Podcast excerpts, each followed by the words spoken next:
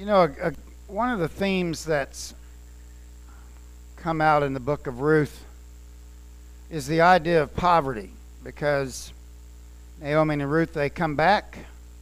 They basically have nothing. They're at the mercy of what they can glean in the fields, at least Ruth is. You know, and the, the, this, this text today lends itself to multiple applications. So it's one of those texts in which you can, you can uh, apply in a different uh, variety of, of ways. And some of the things we're going to talk about today uh, will be practical, and I think they can transfer over. But this is a real big question. What is our response? Or what should our response be to people that are poor? I don't know if you go to the Walmart up up the road here, you'll see people standing out on the, the side there and they're asking for money. And I realize that, that sometimes we see these people and all they want is money for uh, alcohol and drugs and things like that. But, but then, there's, then there's times when um, maybe maybe God is putting that person in our way to see how we're going to respond. Boaz rises to the occasion here in Ruth's defense. But it's just something it's something to think about. What is our response to this? And if you read the book of Ruth, and if I'm sure you've read it, if you read it, you, you can't help notice the issue of poverty and poor. And so I think for a practical level for us, it, it gives our, it kind of refocuses our thoughts on what about those people that we come into, uh, that we see that are on the side of the road and uh, in various stores asking for money. I'm not saying that you have to do anything, but I'm thinking it's, it's a good question to raise. What should our response be? God may very well tell you, I want you to do something for that person, but I can tell you something that we can all do for that person, and I do it every time I see this. I pray for the person. I pray for the person. Keep our eyes open and look for it. So today, we're going to talk about being generous to others. At least Boaz is. Verse 14, we look at the meals. And at mealtime, at mealtime, Boaz said to her, this is to Ruth, Come here and eat some bread and dip your morsel in the wine. And that, uh, that phrase there, come here, come over here. Come on over. It's, it's, it's, a, it's a friendly invite to her. Now, this meal is not the evening meal because Ruth goes on to glean the rest of the day all the way to, to the evening. So, what we're talking here is Ruth has been busy all morning gleaning in the fields and at lunchtime, you could say it at lunchtime, Boaz looks over, sees her, who is a Moabite. Remember, we talked about integration. He goes, Come on over here. Come on over here. And so he says here, and eat some bread and dip your morsel in wine. You get the picture here. All the servants sitting around, Boaz with them. Uh, it's, uh, it's a field meal. Back in the day, when I was in the army, we used to we used to have even when we were out in the field. I didn't think this was right, but they did it anyway. They they would bring these vehicles around when we were out in the field. The the Germans had their little what we called roach coaches, and they would bring and people would go because you're out on the line. You're four or five days down range. Sometimes you weren't able to take a bath. You you got uh, MREs, and so they would bring these meals along. Well, this language here, come eat some bread, suggests that the meal was brought to the workers. And you notice Boaz is right there. He's right there with his workers. You remember other times he walked up and he said, May the Lord bless you, and may the Lord be near you. And he had a, he had a good dialogue and a good uh, relationship with his workers. So he says, Come here and eat some bread. So the bread would probably be something like, like this. Scholars vary at times, but I think this is probably uh, pita looking bread, which was very good. It was, it was uh, very good bread. And uh, so this is probably what they would have eaten uh, out there in the field. It would have been cooked, and then they would have carried it out to where these workers were working. And then he mentions here dip your morsel in wine. So the morsel being maybe they would just break off a piece of the bread. That's what morsel represents. They break off the piece of bread and they would dip it in this wine. Actually, a wine vinegar It had been removed of, uh, when you look it up in the Hebrew, it's been removed of any alcoholic content. Um, but, and I don't know, it wouldn't be on my diet, that's for sure. This was a Near East diet uh, in which they would have water, they would have bread, they would have this dip, and then they would have roasted grain, which we'll look at in just a minute. This was very sour tasting. Um, my palate probably wouldn't react too well to that. But they would take it and they would dip it in, and then they would eat it. Um, I'm fine with the cheese dip, you know, um, something along that line. But um, but it was cultural. That's what they did. So the issue here, and I I think it's it's important to note. The issue here is this this meal See, back in the days when they had meals, it was a time of socialization. It was, a, uh, it was part of the family culture. In essence, when Boaz says, Come over here, he's inviting her to be part of the Israelite culture.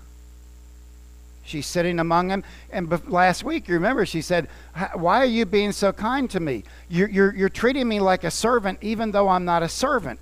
That's because Boaz is now bringing her into the nation of Israel, which she surrendered everything to do. Remember, uh, she had a choice, and she chose to turn her back on her God and everything to follow and go with Naomi into a people, Boaz says, a people that you did not know. So Boaz saw the issue of faith here. And so now she's brought into this culture. And by the way,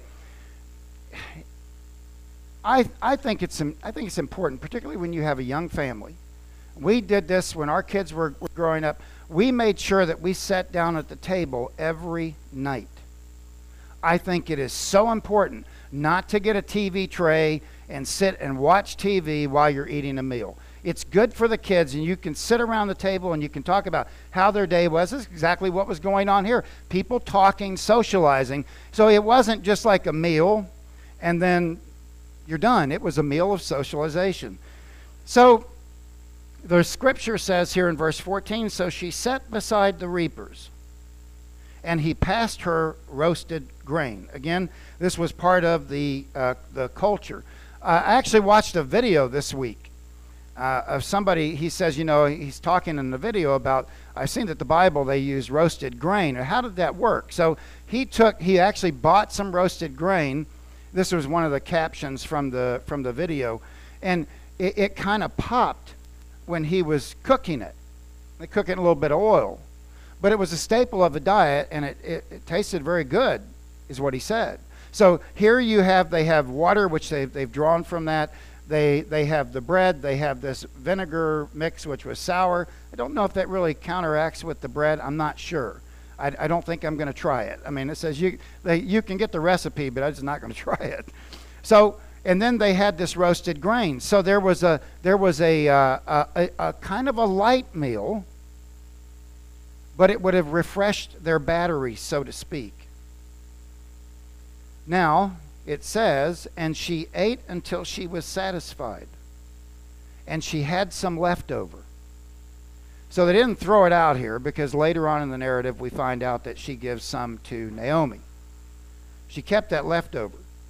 And she ate until she was satisfied or full. So there was plenty of food. There was plenty of food for her and the other workers. And somebody cooked this at home, brought it to them. They're out in the fields, and maybe sitting under the tree, eating, enjoying this, this meal together. And again, when we talk about Ruth, we, we talk about somebody that was totally dependent. She was a Moabite. Yeah, there was there was provisions in the law, which we've already seen. They would put the stocks at the corner. But Boaz is he's really going beyond what is expected of the law. That speaks to his character. That speaks to his character. Then, well, this is something to think about. If a man shuts his ear to the cry of the poor, he too will cry out and not be answered. You know, Boaz looks, he sees. He sees Ruth, he knows that she's a Moabite, knows that she's not of the nation of Israel, did hear how she responded when she left and went with Naomi back to Israel, back to Bethlehem, actually and he goes, You know what? This is a woman that I need to invest in. This is a woman that I need to try to take care of. I've got the means. I can do that. I'm going to try to help. Boaz is being generous.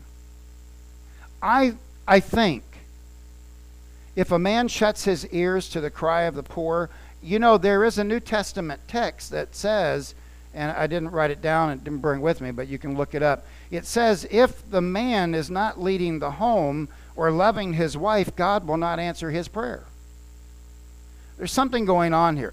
I, I think one of the big takeaways from this from the book of Ruth is to open our eyes to this idea of the people who do not have as much as we do.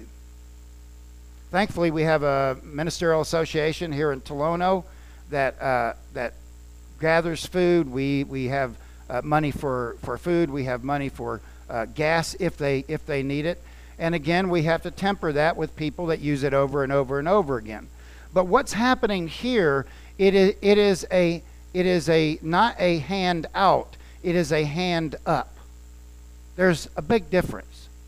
Somebody that's just constantly getting handouts yet not doing something for themselves, that's a different issue. This is Boaz is not doing a handout, he's doing a hand up, and the text reveals it perfectly. So, we're not only supposed to be generous to people that have less, but, brothers and sisters, let me remind us this morning that we're to be generous to one another.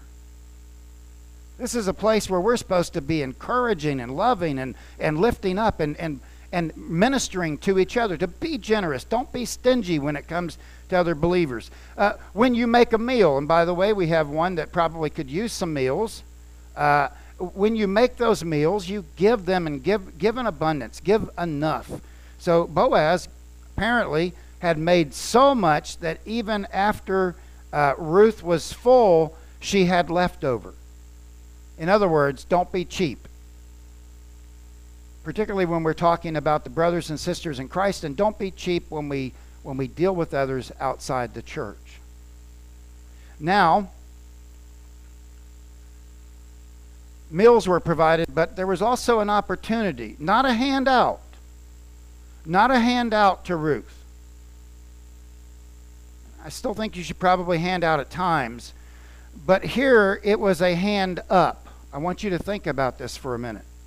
When she rose to glean, see, she just didn't sit there and expect people to do the work for her. Right after she ate, when she rose to glean, Boaz, and the more I study Boaz, the more I believe he was an extremely godly man. Boaz instructed his young men, saying, Let her glean even among the sheaves, and do not reproach her. So she's eating, she's already eaten lunch. She may have been the first one up, I don't know, but it sounds like it that as soon as she got finished, she was full. She got up and got ready to go glean. And Boaz said, Wait a minute, whoa, whoa. You let this woman, basically, what he's saying is you let this woman glean wherever she wants to glean. That is a hand up. Boaz didn't say, I want you to do the work for her. It is a hand up, not a hand out. And so, he said, Let her glean even among the sheaves and do not reproach her. We know what the sheaves are. The sheaves are these big things here, big bundles. But he goes one step further in the effort to help her. He says this, and do not reproach her. Kavlamik mim. That's the Hebrew word. Kamlamik mim. And it basically means this do not humiliate her. What does he mean by that? Can you imagine a Moabite out picking in the field and these guys going, What are you doing here? You're not one of us. You're poor. Look at you. He's saying to his workers, to his young men workers, do not humiliate her. Treat her with respect. By the way, no matter what status, social status, economic status people are in, we do not treat them and try to hurt them, hurt their feelings, or, or say stuff bad about them. We do not. That's not what we're about. If you want to remember something, remember this: the golden rule: do unto others as you would have them do unto you. So when you're when you're dealing with people in in the world and in the church, think about how you would like to be treated is how you treat other people. If you want to be treated, if and I've seen this, you know, usually what, what comes around goes around, right? There's a principle of sowing and reaping too. Whatever you sow, you will reap. Sometimes people get stuff thrown back on them basically because of what they had done in their own lives. Be, be kind. Be, be kind. Remember this, this golden rule do unto others. And I think that's what Boaz was reminding them. Do not humiliate this woman just because she's an outsider, just because she may not look like you, she may not sound like you. Do not humiliate this, this person. And I think that's a good principle for all of us. But Boaz goes a step further. And also, notice verse 16, and also pull out from the bundles for her and leave it for her to, to glean, and do not rebuke her. The word rebuke here is gahar, and that means to disapprove. I can, you can visualize the workers, they're working, they get the stacks, they set them aside, and they go, like a, dis, like a disapproving look. And so here you have all this going on She's able to even pick these up. She's still working. But Boaz understands her situation, understands that she has nothing, and that he's trying the best he can to help her without giving a handout, but a hand up. Listen, I believe every person deserves dignity. Every person deserves dignity, and I think the Bible holds that out. After all, we are fearfully and wonderfully made in the image of God. Therefore, every person deserves dignity. And when we how we treat even the poorest among us is a reflection of our spiritual walk. And I've had to catch myself a few times. This has been a good series, a good series reminder for me that there are people outside this church door that don't have stuff that we have. And by the way, Ruth, when she saw, found favor, you remember what she did with Boaz? She dropped to her knees in worship. Yes, in honor of Boaz, but I believe in a bigger picture when he says, You are seeking shelter under the refuge of God, under the wings of God for refuge. Uh, she was praising God for her blessings. We need to do that in our own lives. We need to praise God for what we have. You know, we have a lot. God has given us a lot, and therefore much is given, much is required. Think about that as we're living our lives this coming week. And by the way, we don't need to shun those. This is already humble enough. Right? This is already humility enough so concerning to me is saw an article this week. I'm, I'm a veteran. Many of you know that. We've got veterans in our church. Uh, the amount of homeless veterans in our country is shocking. And it should not be. I don't usually get political, but it, it should not be. But that's humbling enough.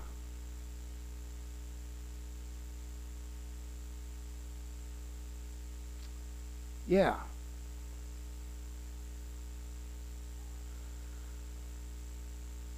Sometimes even it's not even their fault. When we go out there this week in the highways and byways of life and we see this, turn your hearts towards compassion. This is what Boaz did. He sees this, this woman, this Moabite stranger, and he shows compassion to her. I think it's important. Let's soften, let's soften our hearts towards these people. Let's be aware of their presence, and maybe God will speak to you about doing something about it. And then work hard. Be generous to others. Be generous to others. Give what you can and give in abundance at times you can give, but also to work hard. And notice the labor part in verse 17. So she gleaned in the field, this is verse 17, and she gleaned in the field until evening.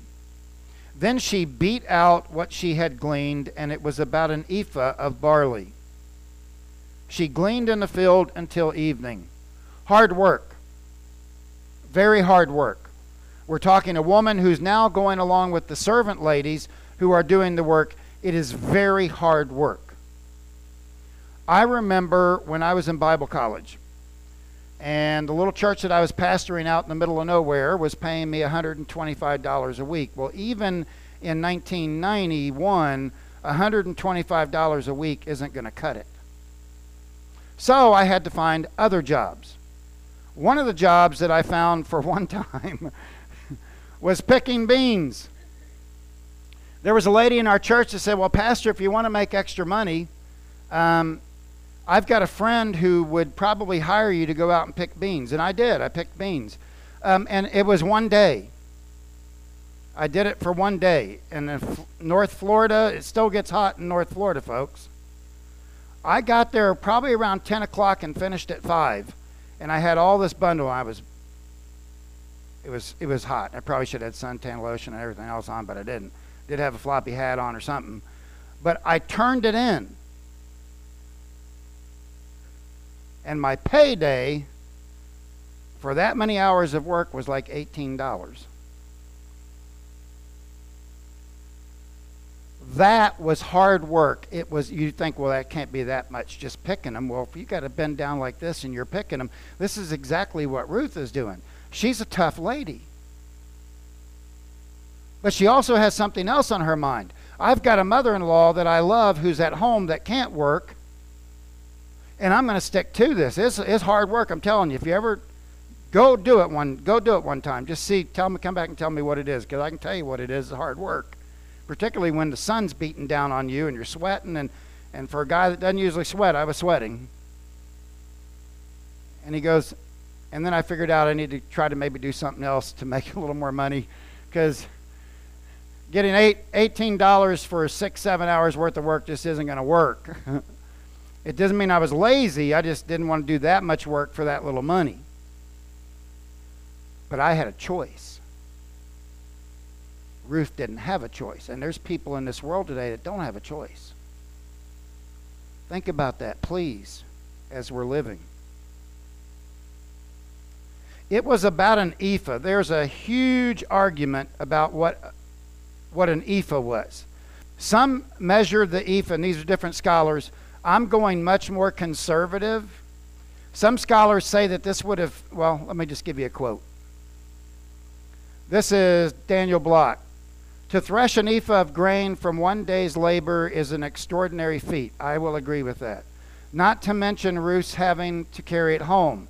Depending upon the quality of the grain and which standard one uses, that is, measuring standard, which I use a little lower one, measuring standard, an ephah of barley could have weighed from 30 to 50 pounds. I don't think she picked that much personally. The harvesters obviously followed Boaz's instructions and allowed Ruth to scavenge liberally. Now, if you go down here, there's a little note down here. In 1 Samuel 17 17, an ephah of grain could have fed 50 men. I'm not sure she picked that much in one day. Then again, some scholars would kick back on me and say, yes, she could have. I just find it hard to believe that one person could pick that much. So I did some other research. By a more conservative approach. This is two ephahs of, this is, uh, let, me, let me look at it again. This is two tenths of an ephah.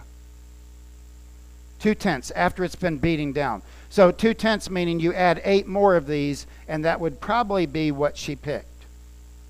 And by the way, that would have fed her and Naomi for many days.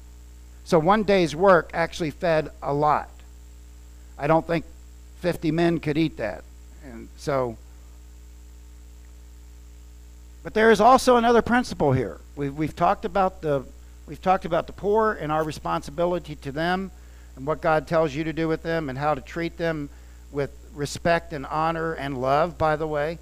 But I think there's also another principle for us to be reminded of here. Ruth worked in the morning, she had lunch, and the, the worker did say she took just for a small break. She went back to work after she ate lunch and she worked till evening. So she worked all day. Another principle here is, and whatever you do, work heartily as for the Lord and not men. No matter what it is. Whether it's helping out over at the homeless shelter, whether it's going to your work, your place of employment, you work hard. You work heartily. Why? Because it's a reflection of you and your relationship with Christ. When people ask you, why are you so gung ho? And you say, I just want people to see Christ. I'm a Christian and I want to work hard and I want to do the best I can. That, that's a good principle to work hard, to do the best that you can in this life. And I, yeah, this is this is Ruth. This is Ruth. She did take a small break. Everybody needs a break. I get that. She's out there. She's working constantly. Didn't stop. Pushed right on through. You know,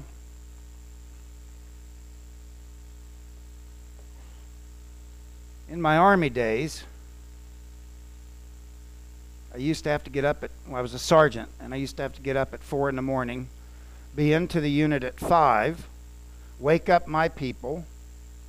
Once I woke them up, uh, my friend Sergeant Wade and I, who reconnected on Facebook after many years of uh, not talking to each other. And uh, after we woke them up and we got downstairs, 5:50 was PT. We did PT usually till seven o'clock, and then Sergeant Wade and I we went over to uh, the, uh, to the gym, and they had showers there. We took showers. We went to eat breakfast. We made formation. We got the guys started. And one day, one day uh, I got a note to come up and see the first sergeant. And I went up to the, he had what's called a blue light special. Um, he had a blue light. And when it was going, you really didn't want to go in there. And so I walked up the stairs, looked at the CQ, and I said, What's this about? And he pointed down the hallway, and that light was flashing. And I was like, Okay. So I go in there and I report the top. He yells at me. And he's yelling at me about one of my men who was asleep under the vehicle. He had pulled his little trolley up underneath there, hooked his hands over top, and was sleeping when the top came down, he, he said he kicked his boot and Rodriguez slid out from underneath and he said, Who's your supervisor? Me. Let's just say this Rodriguez didn't do that anymore after I talked to him. He did not do that again. And he was a good worker after that. But I told him, I said, laziness isn't going to cut it. And when I get yelled at, you're going to get yelled at. And we, he, he worked hard after that. Usually I'd get home about 6 in the evening.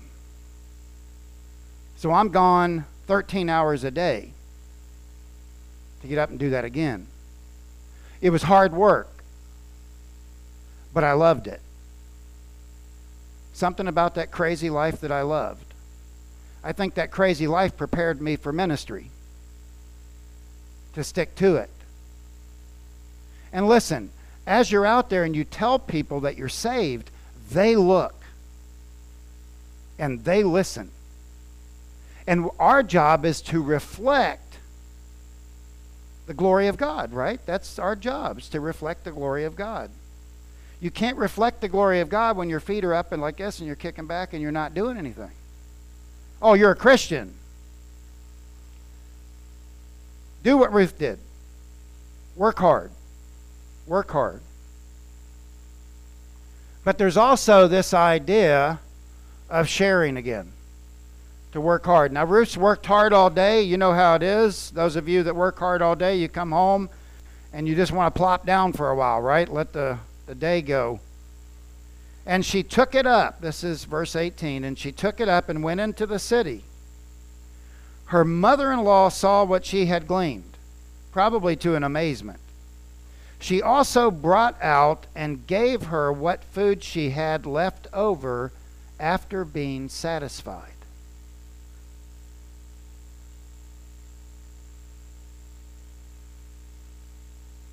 I think Ruth was satisfied, and I know the word means full, but I also think that she didn't leave it there because she was thinking, I have been given something, I need to give back something.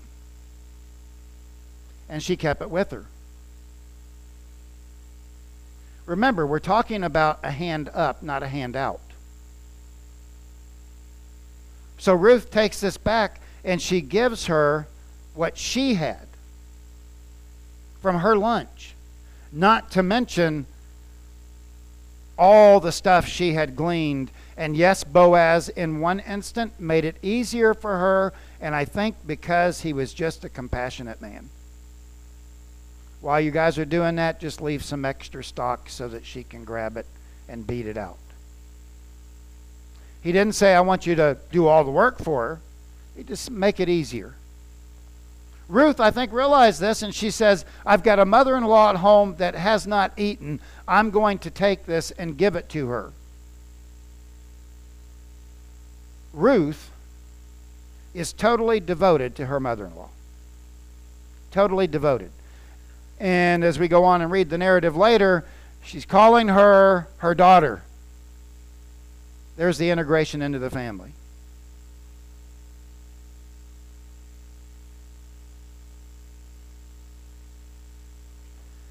See Na- uh, Ruth going home, seeing Naomi, giving her this. And they sit around and talk about the day. And I want you to think about this. They had very little but they were blessed. Sometimes we're, we're tempted in our own lives to look across the street at what somebody else has and become envious.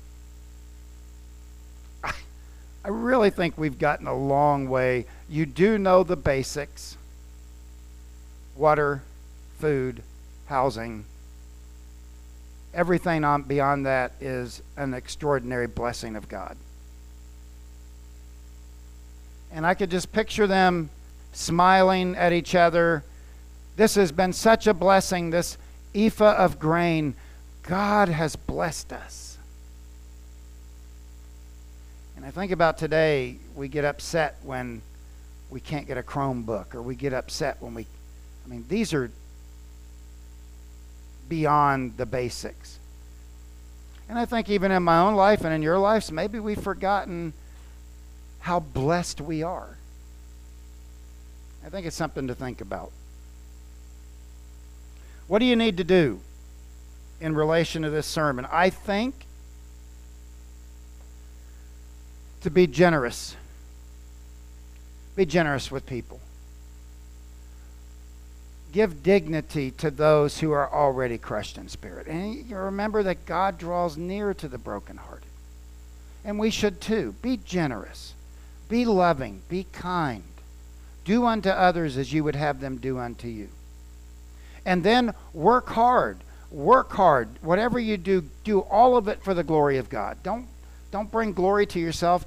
Do it. And uh, along the way, give back what you have been given. I think of all my years in ministry and how generous people have been to me. And then, then when I have opportunities, I can return and be generous to others. It's giving back what we have received. And this is what Ruth was doing. It was just a, such, a, such a wonderful little environment here. Boaz is meeting a need and he's exceeding he exceeded way what the law required the law didn't require all this boaz went beyond what was required and Ruth, realizing that she's been on the receiving end of this grace, goes, Okay, I know it's not much, but I'm not going to eat this, so I'm going to give it to my mother in law. Let her be filled. and then bring this big bundle of ephah of, of grain home so that we can eat for several days. Ruth is a good example of somebody that needed a hand up, not a handout. So, we'll let that lay where it is. Just say this again be generous. Be generous to people.